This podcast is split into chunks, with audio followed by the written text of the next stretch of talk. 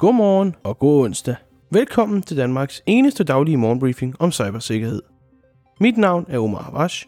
Jeg er cybersikkerhedskonsulent og journalist, og du lytter til cyber to go I dag er det min fødselsdag, men derfor skal I ikke snydes for jeres tre daglige nyheder. Først skal vi tale om SteelC, en ny type malware, der er rimelig avanceret. Så skal vi tale om version 2 af Heartbeats ransomware, der bruger forsikringsoplysninger til at prissætte deres løsesum. Og så skal vi tale om Twitter, der vil droppe sms-baseret tofaktorgodkendelse for ikke betalende brugere. Og så selvfølgelig en vejrudsigt for den her onsdag. En ny type malware, kendt som StealC, er begyndt at sprede sig og stjæle data fra offres systemer. På listen over data, den stjæler, er både e-mail og genopløsninger, browserdata og kryptowallets. Og så rammer den hovedsageligt Windows-systemer. Den har også en indbygget keylogger, kan tage screenshots af systemet og endda installere mere malware. Måden den spreder sig på er ganske simpel. Phishing og ondsindede websites, der udgiver sig for at være legitime. Researchers mener, at den er bygget af en russisk-talende hackergruppe, men yderligere info er desværre endnu ukendt.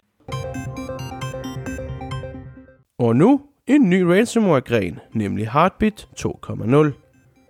Dens taktik til at prissætte løssummen er nemlig lidt speciel, for den beder ofre indtaste deres forsikringsopløsninger, som den så bruger til at sætte prisen med. Ideen her er, at prisen er sat på en måde, så forsikringsselskabet vil dække offeret økonomisk. I forhold til forhandlingen om prisen henviser hackergruppen til, at de kan kontaktes på mail inden for 48 timer for at aftale en løssum. Som ransomware bruger den dobbelt extortion taktikken, som vi har set meget på det seneste. Den krypterer nemlig alt data og beder så om en løsesum. Betales den ikke, bliver dataen udgivet. Som med så meget andet malware spreder den sig via phishing og ondsindede vedhæftede filer på e-mails. De har på nuværende tidspunkt af vores kendskab ikke nogen lækside, så hvor dataen lægges er endnu ukendt. Twitter er som bekendt i gang med at lave mange ændringer, efter Elon Musk overtog styringen. En af de ændringer er i sikkerhedsregi, for nu ophører deres support for sms-baseret tofaktorgodkendelse, men kun for brugere, der ikke er på Twitter Blue. Twitter Blue er nemlig Twitters premium abonnementsmodel, hvor man som bruger får en masse ekstra privilegier. Men har man Twitter Blue, kan man altså fortsat bruge sms til at bekræfte sin identitet, også efter den udfases for såkaldte almindelige brugere om en måneds tid.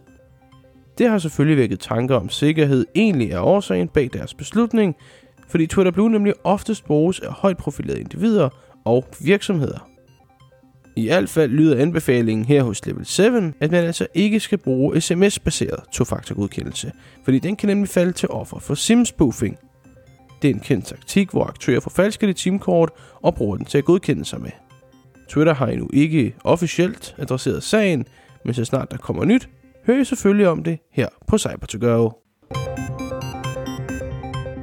Dagen i dag starter skyet ud i stort set hele landet, men ved den sjællandske vestkyst er der udsigt til lidt sol hen over formiddagen.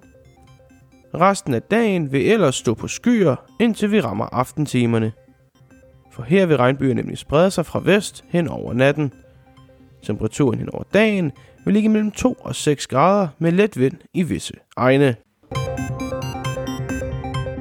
Her hos Level 7 vil vi gerne gøre Danmark mere sikkert dag for dag, og vi vil rigtig gerne give tilbage til samfundet i form af hjælp og viden om cybersikkerhed. Så hvis du er en uddannelsesinstitution eller en mindre virksomhed, er vi bestemt interesseret i et samarbejde.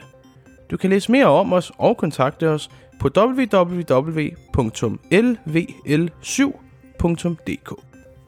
Jeg håber, du har haft en god uge indtil videre, og at der venter dig en skøn onsdag. Mit navn er Omar Havash, og jeg takker dig mange, mange gange for at lytte med til dagens udsendelse af Cyber to Go. Fortsat god midtuge, og kør forsigtigt.